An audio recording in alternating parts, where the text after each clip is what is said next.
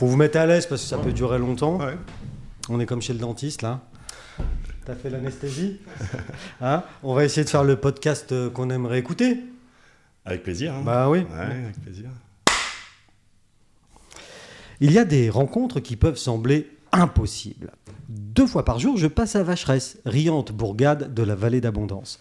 Aurais-je imaginé un jour rencontrer là-bas un torréfacteur? Non. Et d'ailleurs, comment et pourquoi devient-on torréfacteur À Vacheresse ou, ailleurs? L'homme que je reçois aujourd'hui a effectué un long chemin pour en arriver là. De sportif de haut niveau, directeur d'une ONG, directeur des Portes du Soleil, il doit y avoir un fil rouge quelque part, une cohérence. C'est ce que je vais demander à Emmanuel Chaleur. Bonjour Emmanuel, ou Manu, si j'ose dire. Manu, c'est très bien. Hein et, et Manu, tu descends. Euh, pourquoi faire Euh, Boire un café Ou pour un podcast. pour un podcast. pas Donc euh, voilà, Emmanuel Ch- Chaleur, Manu. Chalère, exactement. Chalère, pardon. Voilà. oui. Donc sportif de haut niveau, je l'ai dit, directeur ONG, c'est un sacré parcours. Et ça commence où ce parcours? Vous êtes originaire de, de- de quelle région, Manu?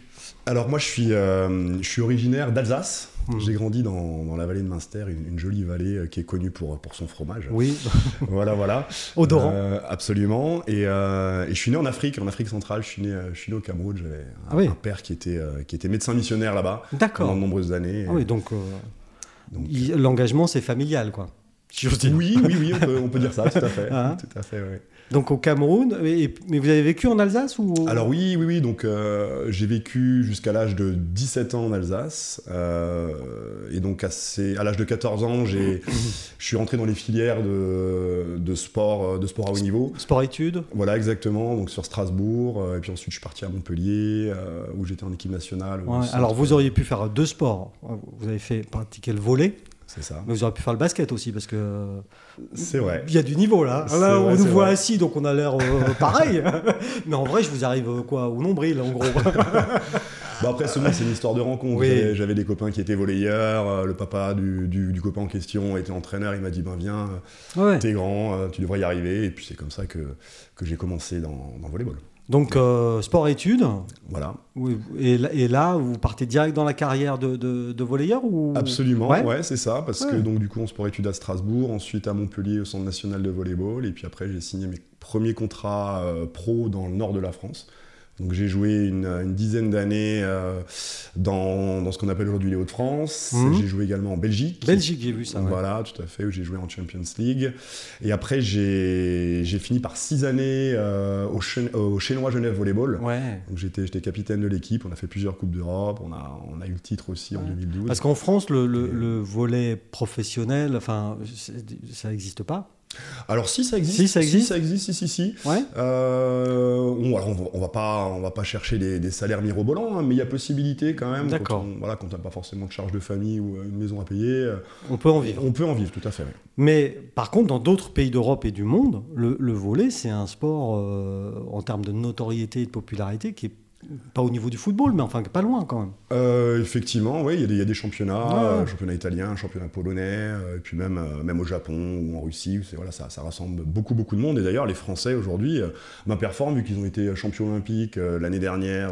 Ça a été long à venir, hein, ce, ce premier titre Ouais. du volet français. hein. Effectivement, ça a été long, mais là, on est sur une génération en or. Vraiment, on a des, on a des athlètes absolument fabuleux. et, et puis d'ailleurs, ils ont gagné la semaine dernière la, la World League, qu'on appelle aujourd'hui la VNL. Euh, voilà, donc euh, donc c'est une équipe vraiment qui La. World League, c'est quoi C'est une ligue mondiale en fait. C'est euh, un voilà. Ça a lieu tous les ans euh, Ça a lieu, il me semble, tous les deux ans. tous les deux ans, d'accord. ouais. Ouais, donc là, le volet français, euh, ça. Ça carbure en ce moment. Ça. Et, même, et même les filles sont en train de faire un truc chouette aussi en ce moment. Et c'est un chouette sport. C'est un chouette sport. D'ailleurs, j'ai rencontré ma femme, donc euh, ça valait le coup. Donc c'est un a fait chouette deux sport. merveilleux enfants, donc. euh, donc, Ouais, euh, donc euh, formidable. absolument. ouais. Ouais, et, et du coup, cette carrière, donc une dizaine d'années dans le nord de la France, si j'ai bien compris. C'est ça. Et ensuite en Suisse, ça dure combien de temps? Euh, bah, du coup, j'ai commencé à l'âge de 14 ans, donc à jouer au volet, donc assez tard. J'étais pro à l'âge de 18 ans jusqu'à l'âge de 30. euh, Là, pour le coup, assez vite, parce oui, que jusqu'à 30 pratiques et pro. c'est ça. Donc, Voilà, ouais. il y avait des, pré, des, je sais pas, des prérequis, des, des choses en, en vous euh, qui faisaient que. Sûrement, sûrement, la taille, peut-être des qualités ath- athlétiques. Oui, euh, oui, quand même.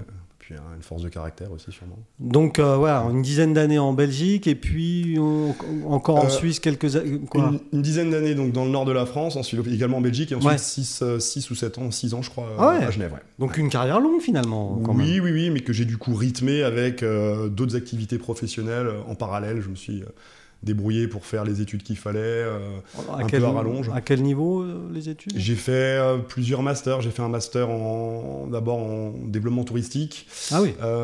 ensuite, j'ai fait un, autre un autre master en aménagement et développement du territoire, toujours avec une composante de développement touristique. Et ensuite, un master en coopération internationale, ce qui m'a amené à travailler en Afrique en Afrique centrale pendant, pendant quelques années. Ouais, ça fait une belle vie, ça. Trois bah, masters. Bah, j'avais le temps, j'étais sportif de haut niveau, euh, je m'entraînais une à deux fois par jour, j'avais le temps pour réviser. Donc, donc facile, quoi. Facile, je sais pas, mais euh, j'avais du temps. Voilà. Ça, plus les enfants. Euh, les enfants, c'est venu plus tard. C'est venu plus tard, ouais, non, parce que beaucoup plus tard. J'essaie de me resituer. mais bon, on, est quand même sur un profil Manu. Faut être efficace, Manu. Oui, oui. Alors, il est comment mon petit café d'Éthiopie ah, Il est sympa, il, est sympa, il a une sucrosité euh, qui est non, qui est, qui, est, agréable, une petite pointe d'acidité euh, que je trouve délicate et qui est très très sympa. Super. Ah, il, faudra, il, faudra, il faudra que tu goûtes le mien par contre. Oui, on va, on, va goûter, on va goûter. Euh, donc du coup, on a sur un profil de quelqu'un voilà, qui, fait plusieurs choses en même temps, plusieurs choses à la fois et, et qui a un bon rythme de vie quand même. Oui, je pense qu'on peut, on peut me définir comme ça, absolument. Non, mais c'est intéressant de dire ça pour la suite, parce que euh, euh, le projet dont on parlera après, euh, mm. et la petite blague sur le café, elle tourne autour de ça, c'est quand même un truc, enfin, je fais un peu de teasing pour la suite, mais mm. c'est un truc quand même, enfin, c'est improbable, quoi, franchement. Improbable, je sais pas, mais j'aime bien me réinventer, on va dire, à un moment. Donc.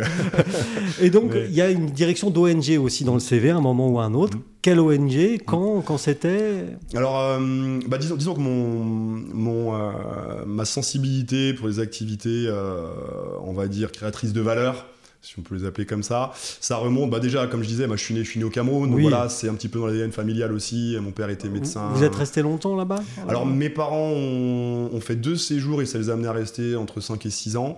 Euh, mais moi je suis né sur la fin du séjour, donc je suis resté, je suis resté 6 mois, voilà. Ah donc, j'ai aucun souvenir. En revanche, j'y suis retourné beaucoup, j'y ai beaucoup voyagé. Et puis ensuite, j'ai travaillé en Afrique centrale, j'étais consultant indépendant et, et j'ai travaillé en République centrafricaine, dans des coins complètement paumés à la frontière avec le la République euh, du Congo. Et dans quel domaine de développement? alors justement, j'étais, euh, je travaillais donc pour le WWF, le Fonds mondial pour la nature, oui. également pour l'Union européenne et pour la coopération technique allemande. Et j'intervenais dans des parcs nationaux euh, où il y avait une biodiversité incroyable. C'est là où la BBC tourne tous ses euh, films de hotspots de biodiversité. Il y avait de la grande faune, donc des éléphants de forêt, beaucoup de gorilles des plaines de l'Ouest. Et donc dans ces parcs nationaux, il y a la composante principale, c'était euh, la protection de la biodiversité, parce qu'il y a beaucoup de braconnage là-bas. Donc il y a un volet de, dans ces projets que je dirigeais, il y avait un volet de lutte anti-braconnage, ah de ce qu'on appelle de la lab. Donc j'avais plusieurs rangers avec moi. Euh, et ensuite, il y avait un volet aussi euh, ben, monitoring écologique, donc pour connaître un peu mieux la biodiversité, parce qu'on est dans la, un des plus grands massifs forestiers au monde, hein, après, après l'Amazonie, c'est la forêt du bassin du Congo, euh, donc de la forêt pluviale, et donc voilà, il y a, y a, une richesse biologique là-bas incroyable. Et derrière, l'idée donc c'était de, de, développer un tourisme qui soit générateur de revenus pour les populations locales. Donc il y a des finalités de développement, et d'ailleurs c'est là... Il y a une finalité de développement. Exactement, voilà. Donc ça c'est la première première entrée dans, le, dans, dans, ce domaine un petit peu, dans ce champ de la coopération, comme on peut l'appeler. Et puis après, euh, quand je suis arrivé à, Genève et que je jouais au, au volleyball là-bas, j'ai pris le, poste de directeur du Centre de la nature montagnarde à Salanches. C'est aujourd'hui l'Observatoire des Alpes, ça a changé de nom il n'y a pas longtemps. En fait, c'est un, un château-musée qui présente la faune, la flore, les glaciers, euh, la géologie des Alpes. Et donc l'idée, donc c'est un site de visite, hein, mhm. donc avec euh, avec une muséographie. Qui est situé à Salanches, hein, c'est ça. Situé à Salanches, exactement. Euh, donc euh, donc voilà, il y avait pas mal d'accueil de, bah, de, de, différents publics. Il y avait aussi des scolaires, mais aussi des, des, touristes. Et il y avait deux autres volets qui étaient absolument passionnants. C'était l'organisation d'un événement annuel qui s'appelait les, les, rencontres alpines. Et j'ai eu la chance de faire venir Nicolas Hulot, j'ai fait venir Pierre Rabhi, j'ai fait venir Jacques Perrin, j'ai fait venir ah Isabelle Autissier, la présidente du WWF, et puis la championne de voile, et puis encore d'autres grands noms.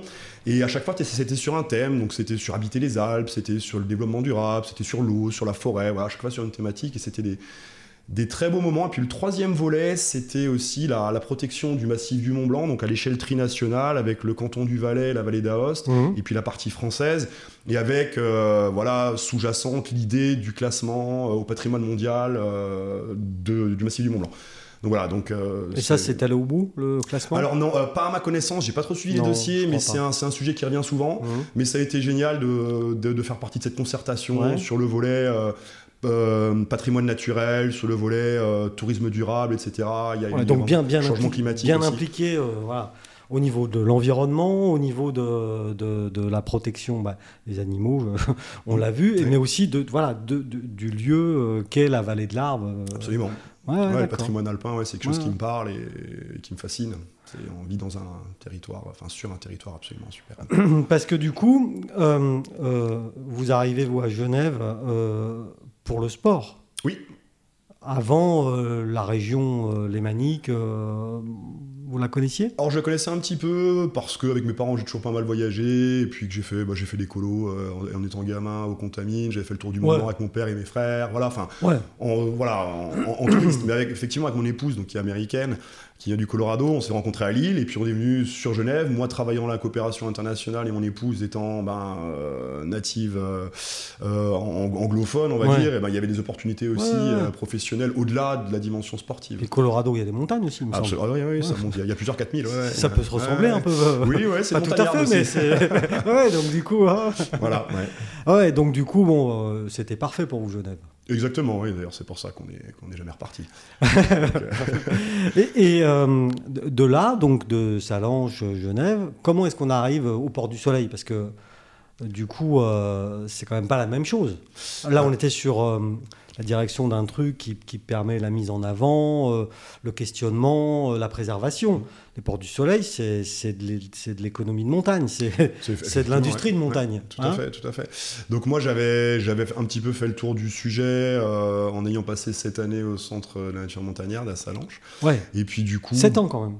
Ouais, c'est ça. Ouais. j'ai fait fait quasiment 7 ans, hein, un peu plus de 6 ans et demi. Euh, de mémoire. Euh, et donc après, effectivement, bah, j'ai vu passer euh, l'offre euh, quand, quand les, les PDS cherchaient un, Indeed. un, un- ouais, ça doit, je, je sais plus sur quel site, mais donc voilà, donc j'ai postulé et puis j'ai eu la chance d'être d'être pris. Et puis effectivement, bah, c'est l'économie de montagne, mais c'est aussi la valorisation d'un patrimoine franco-suisse. Mm. C'est aussi un- une réflexion sur les montagnes de demain, parce que mine de rien, bah, le changement climatique il est là, donc il y a Mm. aussi une volonté de réfléchir à- aux activités estivales, à un renouveau estival. Euh, euh, donc voilà, et puis c'est effectivement c'est euh, c'est les, c'est les remontées mécaniques, mais c'est aussi les écoles de ski, Mhm. c'est aussi les offices de tourisme, c'est les accompagnateurs, les écoles de ski, les hébergeurs, les restaurateurs. Voilà, c'est Ouais. moi ce qui. Ce qui, ce Puis qui- intrinsèquement, c'est un, c'est un beau projet de coopération. Enfin, Ah, c'est magnifique, c'est magnifique. Et puis effectivement, c'est c'est mon parcours aussi lié à la coopération qui m'avait donné envie d'aller d'aller d'aller voir le, de plus près le Chabet. ouais, et vous êtes resté combien de temps Je suis resté un tout petit, un tout petit peu plus d'une année. ouais. Ah oui, donc, bah, euh, oui, c'était. C'était c'était Aller-retour. cool, ouais. Ouais, ouais. Et à Donc, quel euh, moment euh, le, le, le, le, café. euh, non, parce que. rentre dans votre vie? Alors le café, le café, alors que Non, mais- mes expériences africaines, alors, enfin, il est rentré dans ma vie à l'âge de 17 ans quand je, réservais- quand je, rés- quand je révisais pour mon bac. Euh, c'est là où j'ai commencé à boire du café. Ouais, mais, Ah. mais comme, euh, comme Vincent, quoi. C'est-à-dire euh, de la grosse tasse, et on y va, c'est c'est le, le truc, le boost, quoi. c'est- Oui, voilà, c'était effectivement la stimulation intellectuelle, rester réveillé tard pour, pour les révisions, etc. Donc, mais ensuite, j'ai rencontré en Afrique centrale pas mal de producteurs. Ça a été des rencontres qui m'ont marqué. Et puis, Oui, parce et que l'Afrique, c'est le berceau du café. Alors oui, alors C'est pas l'Amérique du Sud. Pas là où j'étais. euh, il se trouve qu'effectivement le verse du café, c'est l'Éthiopie. Ouais. L'Éthiopie et ou le Yémen, voilà. euh, souvent c'est voilà, c'est un débat, mais en tout cas c'est pas très loin géographique. hein. Euh, mais c'est dans ces coins-là effectivement. Donc des rencontres de producteurs et j'ai toujours été j'ai toujours été très très curieux de découvrir de nouvelles origines et de voir de retrouver ça en tasse. Ça a toujours été quelque chose qui m'a qui m'a fasciné et, euh, et j'ai tout et j'ai eu envie, je pense que c'était en 2014-2015, j'ai j'ai eu ce, cette envie de me lancer euh, dans la torréfaction de café. Ah oui, donc Euh, c'était quelque chose qui commençait à tourner dans la tête. Absolument, voilà, voilà. Et puis même j'avais ce projet, même déjà quand on était, on habitait Cordon, donc juste au-dessus de, de, de Salange, hein, sur le balcon du Mont Blanc. Une belle bourgade magnifique. Oui, c'est joli, et, le cordon. et puis à un moment, c'était même, euh, c'était pas d'appeler euh, ma torréfaction Montagne Café, mais à l'époque c'était même Mont Blanc Café. Voilà. Enfin, il y avait. Mm. Donc le projet est, est plus, on va dire, est plus à, à mûri, on va dire, euh, quand on était au pays du Mont Blanc. D'accord. Voilà.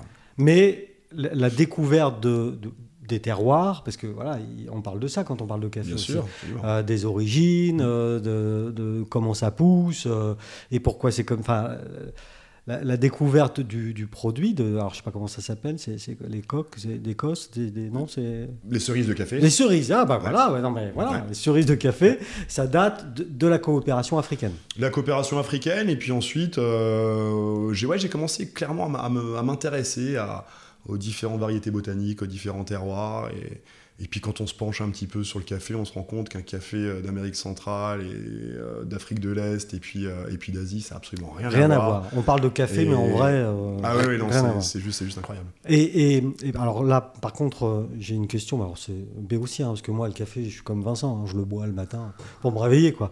Euh, euh, Il y, a- il y a plusieurs euh, sortes de cerises, plusieurs races de cerises. Ah, il y a Comment- plusieurs variétés botaniques. ouais, il me semble Variétés qu'il y en a- botaniques. Il me semble qu'il y en a, il y a, il y a à peu près 128 espèces, il me semble. Mais les, les plus connus sont euh, les cafés arabica et les canephora, qu'on appelle plus, euh, plus communément les cafés robusta. Robusta. Voilà, les cafés robusta qui, eux, poussent sur des terroirs entre 0 et 600 mètres d'altitude. D'accord, basse altitude. Voilà, basse altitude. Et puis ensuite, des cafés, les cafés robusta, euh, arabica qui, eux, poussent sur des, sur des terroirs entre 600 et 2500 mètres d'altitude. Et les Robusta qui ont, mauvaise réputation, finalement. Ouais, mais alors attention, euh, on trouve des robustas absolument merveilleux. Très robuste. Euh, Pardon. non, mais, mais c'est vrai, ils- ils- effectivement, ils ont très mauvaise presse. Bah et, oui, euh, oui, moi, j'en ai, j'en ai encore un en fond de bouche. Alors, pas celui-ci, mais celui que je buvais dans la voiture.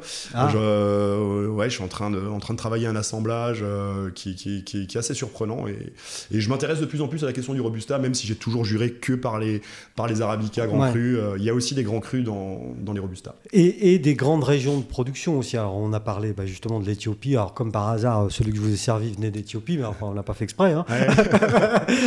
Euh, euh, on parle aussi euh, souvent et beaucoup de, de la Colombie oui, pour le café, Oui. le Brésil. absolument. Euh, Plus grand producteur au monde, le Brésil. le Brésil, les plus grands. pro- Mais, D'Ar- ouais, D'Arabica, en tout cas. mais là, il y a, c'est du tout venant. Enfin, C'est très industrialisé, très mécanisé, Ouais. effectivement. Ouais, ouais, ouais.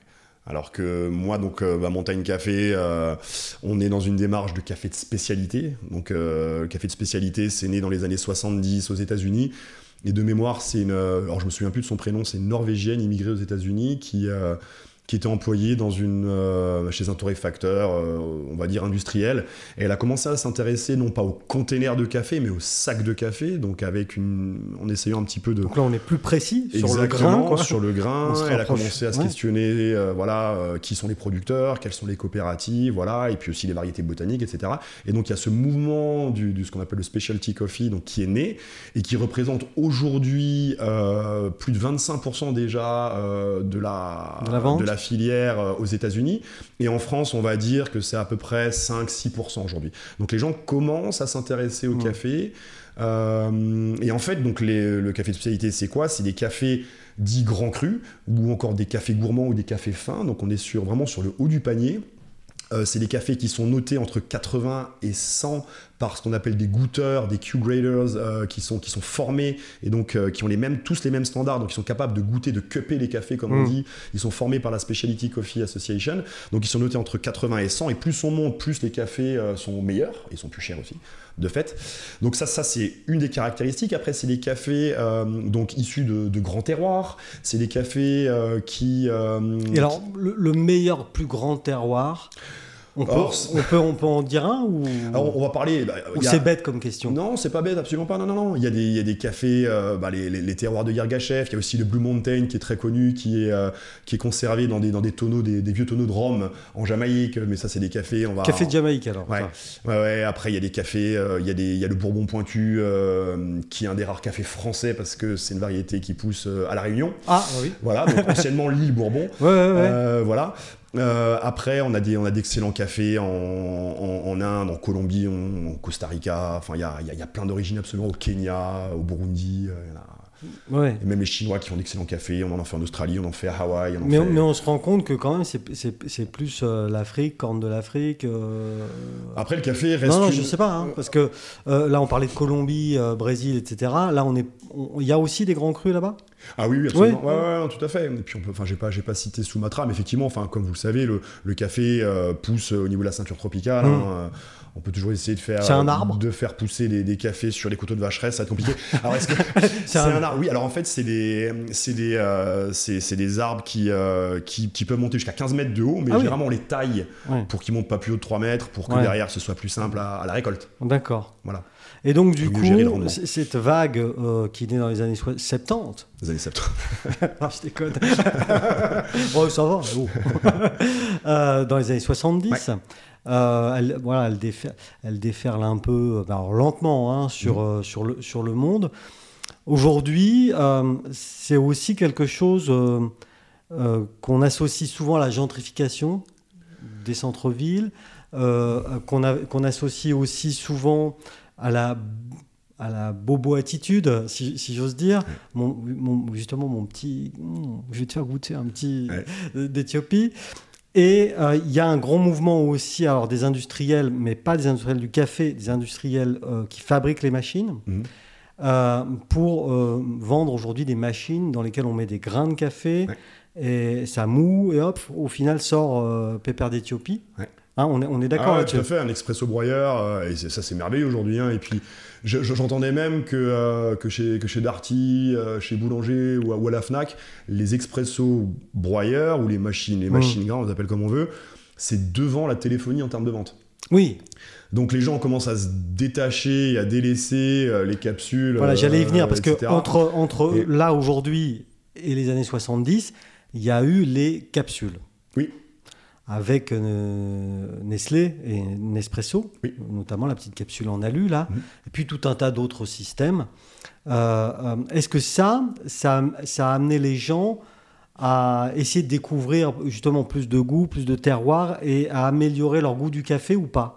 Est-ce que c'est une étape suis- ou pas alors, je- Évidemment, c'est pas c'est pas un process que je cautionne aujourd'hui, euh, ou alors sur des sur des capsules qui sont biodégradables ou quoi. Mais oui, ça a permis aux gens de se dire ah ben tiens, il existe différentes formes de torréfaction pour une même origine, euh, des Ouais. cafés qui ont plus ou moins de force. Et ça produit un goût différent Exactement. Donc ça, oui, clairement oui. Maintenant, effectivement, il y a la question de bah, comment est-ce qu'on comment est-ce qu'on va recycler euh, ces capsules, euh, comment est-ce que la filière en face est organisée pour Mm. recycler justement. Donc toutes ces questions-là. Mais j'ai juste envie de revenir Oui, sur, oui. Le, sur le café de spécialité. Donc je parlais donc de de grands terroirs, je parlais donc de notes euh, entre 80 et 100, donc Ouais. des cafés euh, des cafés qui sont aussi pas donnés clairement, mais c'est aussi des cafés au- qui vont euh, auxquels on a, do- on, a, on a apporté une attention particulière lors de la récolte, euh, lors du transport, lors du conditionnement, lors du stockage. C'est des cafés qui ont, euh, qui ont pas traîné, enfin qui sont issus des récoltes en cours.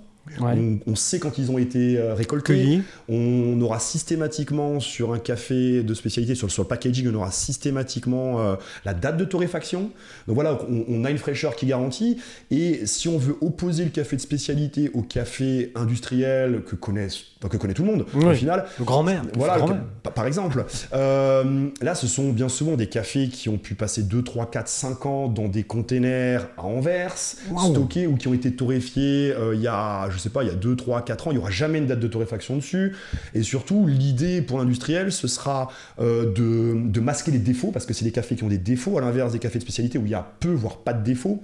On va chercher à pousser le degré de torréfaction, on va mélanger plein d'origines, et derrière, on va aller presque sur la pyrolyse avec des torréfactions dites des torréfactions flash, où on monte jusqu'à 800 degrés, Euh, ça va durer 3 minutes, et ça n'a rien à voir avec mon boulot. Euh, voilà, donc euh, voilà, un petit peu pour opposer, et du coup aussi Oui, pour oui. se dire que bah, effectivement, le café de spécialité, on est sur un travail artisanal, il y a toute une... une démarche de contrôle qualité en amont. Vous doutez bien qu'un- qu'un- qu'une origine éthiopienne ou qu'une origine brésilienne, on va pas pouvoir la torréfier de la même façon. Donc il y a tout un travail que je fais en amont dans mon atelier euh, sur, sur mon alpage à Vacheresse dans la torréfaction, où je vais euh, dans un premier temps analyser la densité du grain, je vais analyser son taux d'humidité, et en fonction de ça, en fait, je vais définir une courbe de cuisson Mhm. qui va correspondre du coup à l'origine du grain en question.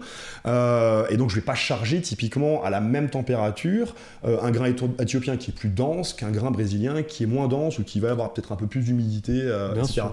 Et donc en fait, mon job, donc je vais piloter à partir de mon ordinateur qui est connecté à une console qui elle-même est connectée à mon torréfacteur. Euh, donc il y, a- il y a des sondes hein, en fait à Ouais, l'intérieur ouais, et donc ouais. je vais je vais contrôler, euh, je, vais, je, vais, je vais créer une courbe de cuisson et derrière je vais chercher à la reproduire pour que derrière les gens retrouvent systématiquement même- la même chose même en tasse. Voilà, Parce exactement. que torréfier, finalement, euh, c'est quoi? C'est une cuisson. C'est cuire. C'est une cuisson, Voilà, tout à fait. tout simplement. Exactement. Mais euh, alors, je, je banalise en disant que c'est une cuisson. Attention, hein, parce qu'après, il y y y a tout un process et, euh, et derrière, on va chercher à, à- à révéler les arômes qui sont cachés dans les grains. Euh, et puis, il faut être extrêmement précis. Et en fait, il y a peu de gens qui le savent, mais en fait, c'est un peu comme dans le popcorn. Il y a un moment où, le, enfin, au départ, le grain va absorber de l'énergie. Donc, on est dans une phase, une phase dite d'endothermie. Et à un moment, euh, le grain va libérer euh, cette, euh, cette énergie et donc va craquer. Donc euh, on appelle Comme un ça le popcorn, premier crack, ouais. comme un popcorn exactement. Ouais. Et ça c'est euh, et donc le, le grain tout au long de la cuisson, le cuisson va va changer de couleur. Il est vert au départ, il devient jaune, après il devient il devient euh, il devient couleur cinnamon, comment on dit ça, cannelle. Cannelle. Et, et- et donc après, il va craquer. Et à ce moment-là, il y a toute une phase de développement où il faut être extrêmement précis. Et on va suivre un algorithme et qui, qui nous donne en fait la vitesse à laquelle notre grain emmagasine la température. Et là, il faut être extrêmement précis euh, et couper euh, immédiatement la cuisson au moment où on, où on verse le grain dans la trémie de refroidissement. Mmh. Euh, mais je vous invite à venir d'ailleurs visiter mon, Oui. mon atelier. euh, Ce Bah, serait, on ce serait- venir. ce serait un grand plaisir. On doit aller chez Totor vous avoir. Ah oui, chez Ouais, ouais. je viens avec vous alors. Bah, Ah. On est invité, on a loupé les 60 ans. Ouais. On s'en veut. hein. non, mais c'est passionnant ce que, ce que, ce que vous racontez, euh, Manu. là. C'est, passionnant. Et du coup, ce que vous racontez, puis que les gens n'auront jamais, euh, en nous écoutant ou en nous regardant, euh, c'est l'odeur que ça dégage. Est-ce que le café, quand... parce qu'il arrive comment chez, chez, vous à Vacheresse? Il arrive dans des sacs en jute qui Ouais, font entre de 60 et 70 kilos, donc le sac de café que Ouais. tout le monde connaît. Ouais. Euh, donc il, mais par contre, le grain, lui, donc est vert. Voilà, c'est Et ça. Est- donc quand on le prend en main et qu'on le sent, et ben on a des on a des arômes de, de foin, d'herbe, etc. Et puis c'est complètement incroyable de voir. Mais ça sent pas le café comme, sent- non. Pas comme du on tout. pourrait Et- s'imaginer. Quoi. Et du coup, en fait, pendant la torréfaction, donc au lieu de piloter ma, ma courbe, derrière j'ai une sonde d'échantillonnage qui me permet de contrôler euh, les- euh, au niveau visuel donc le changement de couleur, la colorimétrie ouais, du, ouais. du grain pendant la cuisson, mais aussi derrière je vais sentir pour voir si la torréfaction se passe bien, etc. Mmh. Et du coup, le lendemain, donc 24 heures après la torréfaction, il y a le contrôle qualité a posteriori de la, de la torréfaction qui, euh, qui entre en jeu. Et donc, je vais ce qu'on appelle cuper les cafés, donc avec une cuillère, comme dans le vin. Je vais goûter les cafés à différentes températures pour éventuellement euh, déceler d'éventuels euh, défauts de torréfaction. Ouais. Par contre, on peut, on peut se planter, hein, dans l'artisanat, on peut se planter. Ça se peut. Donc je, je goûte, euh, je, et puis je recrache éventuellement si j'ai- je suis déjà plein de caféine ou quoi, c'est comme dans le vin, c'est la même chose. Donc on goûte à la cuillère et puis on fait donc la suite de notre contrôle qualité. Et pour terminer ce contrôle qualité, on a un petit appareil qui nous permet de prendre la colorimétrie du grain et Ouais. donc on pourra voir le degré de torréfaction du grain parce que il y a des cafés, euh, il y a certaines torréfactions qu'on va pousser davantage et qui vont être plus pour une extraction à l'expresso et des torréfactions beaucoup plus claires typiquement sur les cafés éthiopiens où on va aller chercher plus d'arômes euh, et ces torréfactions claires on le vend en poupe et d'ailleurs euh, les plus gros consommateurs de café au monde qui sont les scandinaves ils boivent des, des quantités de café mais ils les boivent au mug Mm. et sur des cafés filtres Oui. euh, non pas l'expresso. Et Mm. plus on va descendre, plus on va aller, vous le savez, bah, évidemment, en Éthiopie, au Portugal, euh, pardon, euh, en Italie, En Italie, au là, Portugal, en Italie, voilà. c'est restraight. Et, Puis là, Là, c'est tout un art aussi, hein. Faut les Bien sûr. voir faire. ah ouais, ils oh ont la classe, hein, les Italiens, quand ils, quand ils ouais, extraient. pour tout. Ah, bien sûr. Même quand ils perdent à la Coupe du Monde, ils- ont la classe. Voilà. Ah, ça va. c'est- On Donc, plaisant. et, et- et du coup, donc, tout le sourcing, alors j'emploie un mot qui n'est pas joli, mais enfin, tout le sourcing du produit. Parce qu'évidemment, hein, on l'a dit, hein, le, le- le grain de café, il pousse pas à Vacheresse. hein. Ah non. Ne cherchez pas les caféiers de Vacheresse. Quoi qu'on pourrait monter un mythe, un peu truc, euh, ça ferait venir des gens, mais euh, euh, le, le sourcing des produits, alors vous faites comment vous? Vous êtes allé voir les producteurs vous... Alors, j'ai pas eu cette chance-là. En revanche, je travaille avec un. bah, Déjà, déjà, il faut savoir que, que Montagne Café, donc euh, ma marque de café, donc c'est 100% bio et 100% équitable. Donc j'ai la double certification. Ceci étant, trouver euh, des, des cafés de spécialité, donc des cafés grands crus qui ont la double certification, c'est pas facile à trouver. D'accord. C'est pas facile à trouver et, euh, et donc j'ai trouvé un importateur avec qui j'ai bâti une, euh, une relation de confiance. Et pour moi, vous avez compris qu'être aligné avec mes valeurs, c'est extrêmement important. D'ailleurs, j'ai fait de Montagne Café une entreprise à mission, donc avec une charte avec des engagements. Et l'idée, c'est pas que ce soit du greenwashing. J'ai des, je veux que ce soit des actes Mhm. derrière. Et puis, on pourra parler après de qu'est-ce que j'ai mis en, en, en- en œuvre par rapport à ça. Mais donc, euh, du coup, en fait, une de mes, un de mes engagements, c'est de travailler avec des partenaires qui soient responsables et euh, qui aient un impact positif, comme, comme je dis. Et du coup, j'ai trouvé un importateur qui est basé au UK, en Angleterre. Et évidemment, avec le Brexit, faire du commerce avec les Britanniques, c'est compliqué. Donc en fait, ils ont mis en... Heureusement, ils, sont malins, ils, euh, ils se sont organisés, ils ont ouvert un bureau en Irlande, au sein de l'UE. Donc c'est plus simple pour, pour commercer avec eux. Et donc en fait, ils se sont déplacés, ils sont venus chez moi, ils avaient des cafés, on les a goûtés, on les a même torréfiés ensemble, etc. Et donc ils ont un certain nombre de références, grands crus, dans des origines qui me plaisaient, qui, euh, qui se sont révélés être d'excellents cafés. Euh, et donc en fait, je m'approvisionne avec eux. Donc c'est eux qui se déplacent, qui vont sourcer Ouais. dans les coopératives. Mais c'est pas qui vous. vont... Non, c'est pas moi, donc ils vont à l'origine, comme on dit dans, dans- dans le Mhm, métier. mhm. Et il est prévu que je parte avec eux prochainement. En revanche, il faut voir aussi que c'est presque un autre métier. On est presque négociant en café, en grain vert. C'était quoi Mais cette pub de- C'était euh, Jacques, Jacques Vabre, non Quel est... C'est ça. C'est ça. Exactement. Mais, euh, mais c'est le rêve de tous les torréfacteurs. Et Ouais. j'espère un jour pouvoir aller en direct trade, enfin en, en égo, en, aller, aller euh, faire, faire du, du- du commerce en Il direct. faut avec déjà les avoir le temps. C'est du temps, c'est aussi des investissements. Ouais. Enfin voilà. Et aujourd'hui, ben, étant seul euh, aux Ouais. manettes avec une personne euh, qui, qui s'occupe de- des réseaux sociaux et, et de, la, et de la communication, c'est c'est pas possible que je me démultiplie. euh, pour faire ça, mais, c'est mon rêve. Mais en, D'accord. en- en revanche, ils se déplacent régulièrement, ils tournent des films aussi sur place, et donc et, et surtout je les ai rencontrés et j'ai une totale confiance. Et pour moi, c'était vraiment très très important. Euh, voilà, il y a le respect des productrices et des producteurs de la filière. Et quand je dis productrice, j'ai aussi la chance de, de torréfier un, un café péruvien qui s'appelle le café Femenino. C'est un café qui est fait uniquement par une coopérative de femmes. Je suis assez fier de le proposer parce que je crois qu'en France, je suis un des seuls, voire le seul à proposer ce café-là. Euh, c'est une coopérative qui s'est lancée en 2004 pour sortir un petit peu de l'oppression masculine. Et vous imaginez que les, que, bah, que les femmes sont moins bien payées, malheureusement, dans la Mhm. filière café, comme dans plein d'autres. euh, D'ailleurs, pas que dans les pays euh, Non, non. producteurs, aussi dans les pays du, du Nord, comme on dit. Euh, voilà. Et, euh, et donc en fait, ce, ce label aujourd'hui, d'ailleurs, il s'est il s'est disséminé très largement euh, un peu partout. On en trouve au Mexique, on en trouve au Kenya, on en trouve euh, en Éthiopie, etc. Et, euh, et donc voilà, je sais plus pourquoi je vous dis ça, je- mais C'est l'engagement. oui, c'est l'engagement. Et le sourcing. Exactement, voilà. Moi, je me souviens de la question. Oui, merci, Michel. T'as pas, t'as pas mal. Je Et- et- non, non, mais c'est pas, pas grave. Et du coup, euh, c'est un produit naturel, on l'a compris, Mhm. euh, mais c'est donc un produit issu de l'agriculture. Tout à fait. Et évidemment, puisqu'il a l'air d'être plus cher que les autres, Mhm. il doit être plus rare.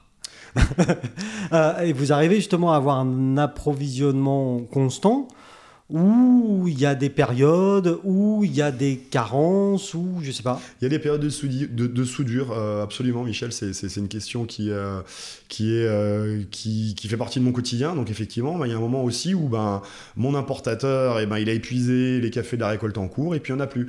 Donc, il faut, il faut extrêmement bien manager son stock, surtout quand on est à petite échelle. Ouais. comme, comme je le suis, et puis je peux pas me permettre. Enfin, moi, je, je, je, je commande pas des, des containers. Aujourd'hui, ça se compte par palette, et parfois même par sac. Euh, et puis au prix du transport aujourd'hui, enfin, c'est Ouais, compliqué, On, euh, calcule, ouais. c'est compliqué. Ça, c'est un sujet euh, voilà, qui mérite aussi d'être mentionné. Aujourd'hui, j'ai certains cafés, dont, dont mon café de Sumatra. Quand j'ai commencé à. Donc, mon entreprise est très jeune, hein, elle, a, elle a été créée en 2021 et j'ai commencé à torréfier au mois de février. Donc, on est vraiment tout. 2022 2022, absolument. Ouais, on est Donc, euh, on est vraiment encore au, au tout début. sur une jeune pousse. une jeune pousse, exactement. Mais jeune pousse deviendra longue. On va aller savoir si les petits cochons Mais- ne la mangent pas. voilà, exactement. mais, euh, mais ce que je voulais dire, c'est que mon café de Sumatra, donc j'ai commencé vraiment à suivre les prix euh, au mois de septembre en 2021. Ce café de Sumatra que je propose aujourd'hui, je sais plus, à- il doit être à peut-être à 40, 41 euros du kilo. Il a pris 50% depuis septembre. Le grain. Le prix au kilo, donc le grain. ouais. Ouais, ouais, ouais. Donc, euh, donc voilà, donc c'est une réalité. Moi, les tarifs que je pratique aujourd'hui, qui sont déjà pas donnés, je pourrais pas absorber tout seul euh, ces, ces coûts qui augmentent. Et, et- Donc, et ce, euh, ce- ce café de Sumatra, après 50% de hausse, à cause de quoi? Alors en fait, c'est le On- cours on du. sait c'est- En fait, c'est pas que valable dans le café, c'est c'est valable à. à- à- Ah, c'est c'est vraiment global, comme, Mm. comme, comme dans, énormément, dans, dans énormément de filières. Mais euh, il y a eu déjà au Brésil, il y a eu des récoltes qui ont été impactées par le changement climatique. Et le Brésil étant le plus gros producteur au monde, derrière ça, a- ça a forcément. Ça bouge les cours. Exactement, Mhm. ça a bougé les cours de l'Arabica euh, qui, est, euh, qui est traité par la bourse de New York et du Robusta qui est traité à la bourse de, de Londres. Euh, et, donc, et donc voilà, donc, euh, donc aujourd'hui on a, on a un cours du café qui, qui s'envole aussi et, et c'est Ah, Et compliqué. ça, c'est difficile de Et- le répercuter euh, Je- sur le prix de vente. C'est ça, donc je vais être à un moment obligé. Est-ce que voilà, enfin comment comment va comment va réagir le consommateur derrière? Voilà, enfin on va voir. Et aujourd'hui, les gens se rendent pas encore compte de ça? Parce que les cafés qu'on peut boire qu'on peut boire un peu partout à la brasserie, au bistrot ou même dans certains restaurants, c'est des cafés qui ont été négociés il y a longtemps ou qui ont été torréfiés il y a longtemps. Il y On a sait encore du même stock. pas d'ailleurs quand, d'ailleurs. Voilà. On sait pas quand ils ont été torréfiés. c'est ça, Tellement voilà. il y a longtemps. Et donc aujourd'hui, on n'est pas, on- ils ont pas, on- le, le, le- le tenancier du bistrot ou le, ou le Mm. restaurateur n'a pas a- encore eu besoin euh, ouais. d'impacter ça sur le prix de la tasse.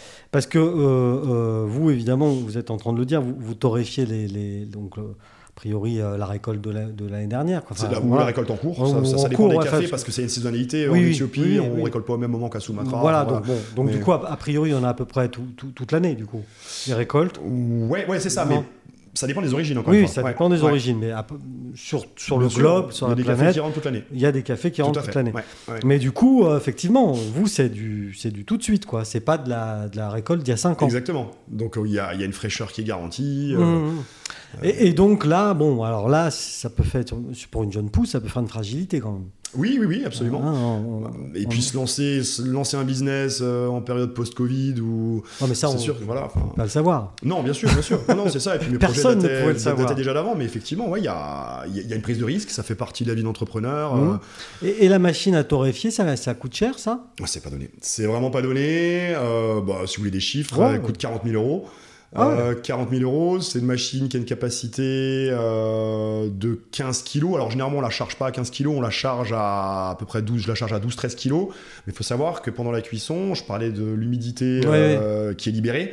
Au moment du crack, on le disait avant, mais quand on charge à 12, généralement on récupère 10 kilos de café torréfié. D'accord. Et Donc il y a de la perte déjà sur la matière. On perd sur la matière et ce qui est, ce qui est assez étonnant en fait, c'est que le volume va presque doubler parfois. On- Donc un, un grain vert va être beaucoup plus petit qu'un grain torréfié. Enfin voilà, ça c'est, Et du coup, quand je fais des dégustations, souvent j'arrive avec le café avant torréf et après Ouais. torréf, et puis les gens toujours ils sont là, waouh, Oh, c'est impressionnant. pas le même. Mais si, Donc il y a un investissement quand même qui est conséquent au qui est départ. conséquent. Après, moi j'ai mes expériences euh, de, de- de direction de, de structure m'ont appris à aller chercher des fonds. Et du coup, il y a la région Auvergne-Rhône-Alpes qui m'a qui m'a cofinancé à travers le plan bio, vu que je suis à 100% Mhm. bio, qui m'a qui m'a cofinancé une partie de de mon torréfacteur et aussi du filtre. Je parlais avant des, des actes que j'ai que j'ai mis en place à travers mon entreprise à mission et des, et des valeurs que je souhaite véhiculer. Parce que oui, je veux être à, à travers Montagne Café, je veux être euh, respectueux des, des terroirs de production, des femmes et des hommes qui font les cafés, qui les font pousser, mais aussi du milieu montagnard où j'habite, où mes gamins grandissent, où je vais jouer tous les week-ends, que ce soit en VTT, en pot de phoque, en ski de fond, en, en rando ou quoi. J'y habite aussi. Et en fait, il y a un sujet qui revient souvent. J'ai bossé là- dans la vallée de l'Arve, c'est la question de la qualité de l'air. Euh, c'est un réel sujet dans les vallées alpines, euh, c'est un sujet qui me parle, et euh, je torréfie, donc il y a des émissions, évidemment. Costaud. Non, oh là là. Mais en ville, on aurait pu m'imposer euh, d'investir dans un filtre électrostatique, ouais. euh, même si c'est à la marge les émissions de particules fines. hein. Mais moi, j'ai tenu à investir dans un filtre euh, voilà, qui va filtrer les émissions de fumée émises par, par, par Metoref. Alors, c'est un, investissement de 6000 balles. J'ai réussi à me le faire cofinancer, mais c'est vrai que quand on se lance, quand Par on la est région start-up- toujours par la région également, ouais. Florence, Ouais. si tu nous écoutes. Madame Merci. Duvant, merci beaucoup. Merci. C'est Madame Duvant. voilà. Et, euh, et qu'est-ce que je voulais dire? Et, euh, et voilà. Et du coup, ça me permet encore une fois d'être aligné avec mes valeurs. Euh, Voilà, c'est, on peut pas être parfait. Attention, hein, je dis pas que je suis parfait. La perfection n'est pas de ce voilà. monde. Non, exactement, tout à C'est fait. bien connu. Mais non, mais on se rend compte que, quand même, dans, dans cette espèce de charte, que finalement, vous vous êtes imposé tout seul tout à fait. Par vos valeurs et tout ça, et Mhm. ça c'est tr- très honorable. Euh, vous avez dû investir plus que ce qui était nécessaire. Oui. Mais euh, cependant, euh, vous- vous- par le fait, vous êtes aligné avec ce, que vous, ce en quoi vous croyez. Donc c'est bien. Exactement, et puis c'est quelque chose, euh, voilà, de, de- depuis, que j'ai, depuis que je suis engagé dans une vie professionnelle ou sportive, j'ai, enfin, ou même associative, j'ai toujours voulu m'investir et m'investir avec les tripes, et puis, Ouais. euh, et puis passionnément, parce que moi c'est la passion qui me fait, qui me fait vivre. Et, et- et du coup, comment est-ce que on, ça peut être rapide parce que ou pas d'ailleurs, euh, mais comment est-ce que on, on passe d'une idée et d'un truc qu'on aime bien, le café, et puis une curiosité, une appétence qu'on a pour découvrir les terroirs, etc., etc. euh, alors qu'on a euh, une femme et deux enfants et qu'on est bien installé dans la dans la vie, Mm. qu'on est direct- directeur d'un Mm. D'un- beau groupement comme euh, les Portes du Soleil, comment est-ce qu'on se dit, et à qui on le dit déjà, Ouais. et comment on, on imagine euh, tout arrêter Mhm. et se lancer à son compte? Alors effectivement, il y, a- il y a une prise de risque. Alors là, déjà, bah, moi j'ai la chance d'avoir une femme qui, qui me suit à 300%, euh, qui est aussi entrepreneur, hein, elle, euh, ou entrepreneuse. Elle, euh, elle a sa société de, sur les questions de leadership, donc elle accompagne les, les PDG euh, sur coach les questions de... C'est coach, mais du coup à, à très haut niveau, parce qu'elle accompagne encore une fois les PDG, elle fait ce qu'on appelle de l'executive coaching. Donc elle travaille à l'international, elle se déplace beaucoup. Et donc voilà, donc le côté entrepreneurial, c'est aussi une affaire de famille. Ouais. Et puis, donc, donc j'ai ma femme derrière moi. Un premier élément de réponse, euh, j'ai des gamins euh, qui sont encore en bas âge, qui ont entre 4 et enfin qui ont 4 ans et demi et 6 ans et demi. D'ailleurs, j'ai un de mes blends, un de mes assemblages que j'ai appelé les Wild Boys, le Wild Boys parce que j'ai deux garçons bien sauvages. À chaque fois, j'essaye de, j'essaye de mettre une petite histoire derrière et j'en ai un autre qui s'appelle Cornette de Bise d'ailleurs, en, Oh en hommage à notre sommet emblématique aussi. Qu'est-ce que c'est euh, un, blend C'est Un blend, c'est un assemblage. Ah. En fait, c'est comme dans le vin, euh, et ça, j'aime bien, j'aime bien faire une analogie entre, Mais, entre mais le café ça, et le vin. c'est- ces assemblages-là, c'est c'est vous. C'est moi, c'est des créations, c'est des blends signatures. Voilà. C'est moi qui ai cherché à faire, à trouver une harmonie. Bah, typiquement, euh, j'ai pris une base de, je vais pas vous développer, je vais pas vous dévoiler mes recettes. Non, un peu Mais, d'éthiopien, un peu de colombien. Mais c'est ça en fait. L'idée, l'idée, on a, on a quand même des, des traits de caractère sur des origines, c'est-à-dire qu'on sait qu'un café d'Amérique centrale, Amérique du Sud va avoir beaucoup de corps, va avoir un côté consensuel, un côté euh, souvent un peu, un peu fruit à coque, un peu chocolat, sirop d'érable. Donc ça va faire une base. Et derrière, on va apporter Ouais. une touche euh, plus florale et un peu d'acidité avec des cafés plus de la corne de l'Afrique et derrière on va on va rajouter un café d'Indien euh, euh, indien ou un café euh, d'Indonésie de Sumatra pour Mm. apporter un côté un peu herbeux et derrière on, on arrive à un Ouais. équilibre qui est, qui est top J'imagine que le Wild Boy, ça doit bien réveiller. exactement et que, Boy- et White que Boy, le voit, ouais. cornet de bise, il est plus réconfortant lui, il est plus euh, Et- dans les nuages, quoi. Non. ouais alors euh, Non, je sais pas. Si, si, si, moi, moi j'ai l'habitude d'effectivement de. de bah, Il y, a- il y a du storytelling, effectivement, il y a une Oui. histoire à raconter à travers Montagne Café. En tant qu'ancien sportif de haut niveau, j'ai l'habitude de dire que je mets un peu de café, un, peu, de, un peu de sport et un peu d'aventure dans mes cafés. Mm. Euh, voilà, que ce soit un café, euh, justement le White Boys euh, avant de partir faire une ascension en pot de phoque, ou alors le cornet de bise le matin au réveil après une nuit en bivouac. voilà, j'aime bien raconter ça. Mais Et si on dort dans son lit, on peut le prendre quand même? Non, non, parce que non, on je, peut, mais filtre. je- je- je demande à Manu, parce que là, euh, nous, euh, avec Vincent, on n'a pas du tout cette vie-là. hein, euh, on dort dans un lit, bah oui. mais là-haut dans les, personne n'est parfait. c'est comme ça qu'on fait. Personne n'est parfait. Et du coup, pourquoi Vacheresse? Euh, et ben en fait, on s'est établi à Vacheresse avec mon épouse. On a, on a racheté une vieille ferme euh, d'altitude. On est, on est à 1000 mètres, on est sur un alpage. Et puis en fait, du coup, je torréfie dans, dans le garage qu'on a- directement qu'on a, dans qu'on a le. transpor- qu'on a transformé. Donc j'accueille les professionnels là-bas. Donc c'est une Euh, vraie start-up de montagne. C'est ça. Ah, J'aime bien le concept. Effectivement, dans je le m'étais jamais défini comme ça, mais une start-up de montagne. Non, mais la mienne ça. aussi, hein. mon entreprise Mais- est née dans un garage de Châtel. Voilà. Ben voilà. ben voilà. Quand même. hein. Donc start-up de montagne. Exactement, ouais. Ouais. Ouais. Euh, euh, donc oui, c'était plus euh, la convenance, peut-être le foncier un peu moins cher, le paysage, je sais pas. Euh, c'est ça, puis surtout on a, on a, trouvé, on a trouvé une belle maison. Voilà, ce que euh, vous vouliez, votre Exactement, souhait. qui date de 1784, qu'on a rénové euh, juste avant le Covid, et puis derrière, fin, fin du chantier, donc on a campé pendant, pendant trois mois, euh, pendant le, le gros, le gros confinement. Là. D'où l'attente. Et euh, La- l'attente. L'attente euh, dans tous les sens du terme. Voilà. L'attente pour dormir, l'attente Voilà. de commencer. Voilà. D'accord. Et, et- et, euh, donc l'entreprise euh, voilà, est toute jeune.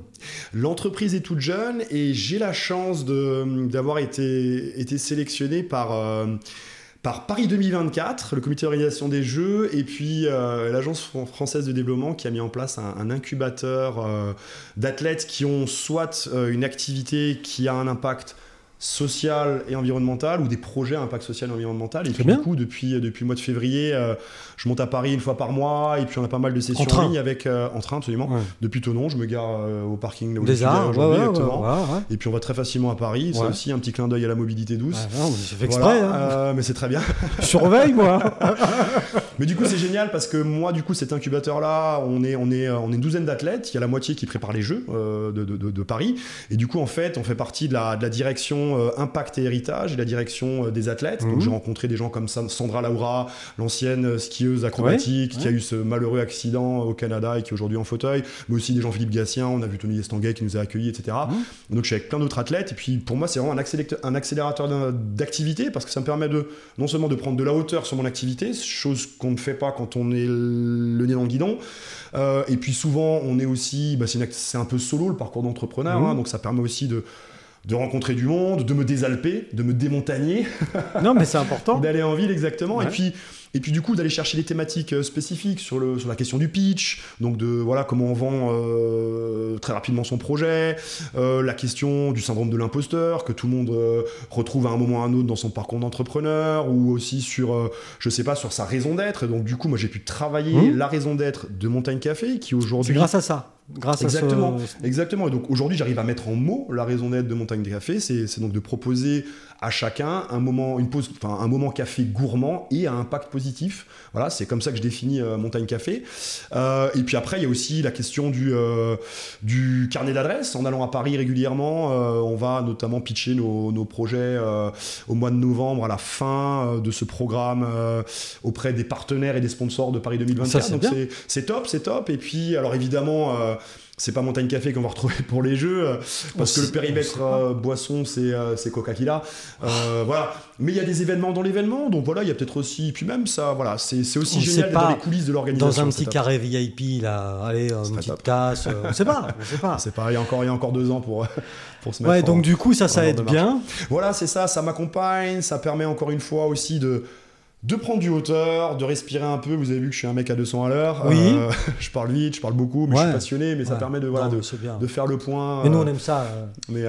non, mais si, c'est vrai, on aime ça. Sinon, vous ne seriez pas là. Donc, ça permet de faire le point, de se poser un peu, de prendre un peu de hauteur. Tout à fait, ouais. Mais c'est super. Donc euh, c'est top parce que ben le, je parlais du, du parcours d'entrepreneur, euh, mais encore une fois, il y a des, il y a aussi, la réalité, c'est qu'il y a aussi des galères. Euh, parfois on se plante, on faut savoir se remettre en question. Il y a des jours où on est tout en haut et tout va bien, on a eu un super contact, on a fait une super vente, le lendemain on a une galère. Donc voilà, c'est, on est tout en haut, on est tout en bas, mais il faut y aller parce que Montagne quand on est tout en bas, on n'a pas le choix. Les montagnes russes. On peut pas aller plus bas. Voilà, exactement. Donc. Mais, ça, mais, mais l'essentiel, c'est que sur la, sur la longueur alors là, on est vraiment sur une entreprise toute jeune, hein, enfin, mmh. quand même, il faut se le dire. Mais euh, le, comment, euh, les ventes, etc., montent gentiment. Quoi. Tout à fait, tout à fait. Parce que commercialement, euh, il faut s'organiser quand même quand on est à Vacheresse. Exactement, donc euh, le commercial, ben, c'est moi. donc, donc je travaille avec plusieurs distributeurs sur le bas Chablais et même jusqu'à, donc je suis, je suis, dans, je suis chez Terbio à Tonon, à Douvaine, pardon, à, Biocop à Tonon, à Douvaine, Terbio, Terbio à Evian. Je suis voilà, chez Promocash à Morzine, je suis dans plusieurs épiceries bio de la vallée d'Abondance, dans des GAEC, euh, et j'en oublie sûrement. Euh, ça se développe petit à petit, mais, pas encore en grande surface. Euh, si, je suis à Super U Vinzier qui joue vraiment le jeu, et ça, Super U pour le coup, c'est top. Vinzier, il joue le jeu. Il joue le jeu, effectivement, des producteurs locaux. et, local, et ça part très bien. Là, je suis sur un corner aussi où l'idée, c'est de, de pousser un peu les produits locaux pendant la période mmh. estivale. donc, c'est bien. C'est chouette qu'il joue le jeu, parce que c'est vrai que donc j'ai pas de boutique physique, j'ai une bah boutique, j'ai une e-boutique pour les particuliers. Et après, du coup, moi, je fais venir les professionnels, on goûte ensemble, on discute de leurs besoins. Il faut les faire venir, Vacheresse. Il faut les faire venir, mais euh, il y a la curiosité, le métier de torréfacteur qui vous l'avez compris, était devenu un peu désuet. C'est un métier qui prend du galon de nouveau. Et puis euh, le côté artisanal, ça interpelle. J'ai eu France 3 Alpes qui est venu, euh, qui a fait un petit reportage sur moi. et donc du coup, ça m'a aussi boosté dans, dans le cadre de, du démarrage de mon activité. Donc c'est chouette. Et donc en fait, quand les pros viennent, ou alors on le fait ça par téléphone, eh ben, on discute un peu de leurs besoins. Mmh. Un chef d'entreprise qui veut proposer un meilleur café à ses clients ou à ses équipes J'ai des restaurateurs avec, avec lesquels je, je travaille, euh, euh, des hébergeurs aussi, euh, des cabinets d'avocats, des. Oui, parce qu'au niveau hôtel, euh, dans la vallée d'Abondance, il y, y en a Ah, quand il y a un parc d'hébergement quand quand ultra quali sur Ouais. les portes du soleil, tout à Ouais, fait. il y en a quand même. J'en rencontre certains. J'ai prévu de rencontrer aussi d'autres à la fin de la saison. Donc au niveau des ventes, ça se développe correct- Tout à fait. gentiment. Exactement, ouais, ouais. Et puis il y, a aussi, il y a aussi le salon Tokissime à Megève Ah oui. qui aura lieu au mois d'octobre. Megève souhaitant se positionner comme la capitale de la gastronomie de montagne, donc ça m'intéresse Oh, les aussi d'aller- menteurs. Oula, moi, je, rentre, je rentre pas dans ces débats. Non, non, J'aime beaucoup habité- j'ai- Ouais, mais enfin, les menteurs, quand même. Mytho, mais mytho. Mais du coup, c'est du coup c'est c'est chouette. Là, je vais aller au Paris euh, au Paris euh, Coffee Show euh, au mois de septembre. J'ai été invité par Max Avelard, donc la marque. Ah, le fameux. équitable. J'ai été invité à être présent. J'ai une très bonne relation avec eux sur Lyon. Il y, a, y a un salon. J'ai perdu, j'ai mangé le nom.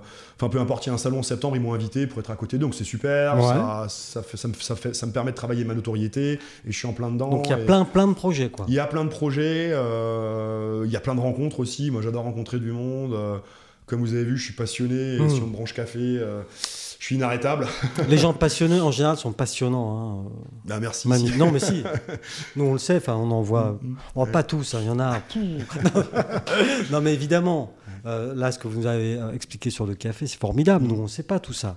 Nous, on, boit, on fait juste que boire notre petite tasse, quoi.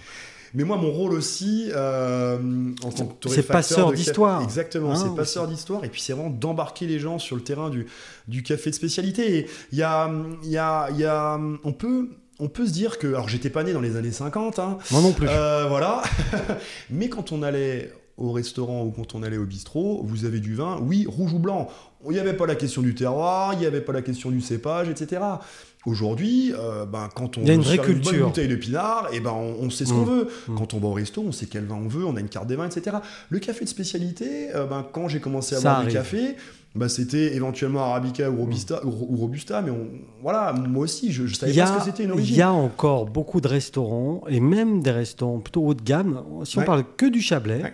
Dans lesquels le café est exécrable. Mais, mais, mais voilà, et, et effectivement, mon rôle aussi, c'est- d'embarquer les gens sur ce terrain de, de, du, café grand cru, parce que c'est des cafés grand cru, et on peut faire des découvertes absolument incroyables. Et ce que les gens oublient, euh, ou peut-être ce que les, et, et également, ce que les gens veulent, c'est ben, tu finis un repas, tu finis avec un café, et c'est ça, c'est c'est cette longueur en bouche que tu vas, que tu vas rechercher.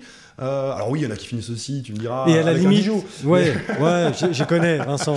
Mais, Dans sa famille, mais, c'est génépi, hein, mais- tous les repas. Et voilà, du coup, avec ce que vous nous expliquez depuis tout à l'heure, ça veut dire que pour finir ce repas, Mhm. finalement, suivant ce qu'on a mangé, Ouais. il faudrait tel ou tel type d'origine. Exactement. Non, ouais, je sais pas. Oui, mais après, après, il y a des gens, il y a des gens qui adorent l'acidité dans les cafés, donc ils vont partir sur des Éthiopiens. Il y en a au contraire, ça les fait frémir, donc ils vont partir sur des cafés plus euh, d'Amérique centrale qui sont plus consensuels, etc. Donc on est tous différents, on a tous Mmh. des, euh, Papilles qui sont différentes. différentes, quoi. Et dans 10 ans, Café Montagne, c'est où? Toujours, à, Café, ce sera où dans 10 ans? Toujours, à, toujours à Euh, Vacheresse? eh ben, C'est une bonne question. Il y aura peut-être une boutique ici ou là. euh, mais, Ah. mais oui, j'ai j'ai déjà fait des investissements financiers. Je travaille la notoriété aujourd'hui. Donc, euh, et puis, j'ai plein d'énergie. Il y aura peut-être il y a- il Ça, y c'est aura le café, ça. des rencontres.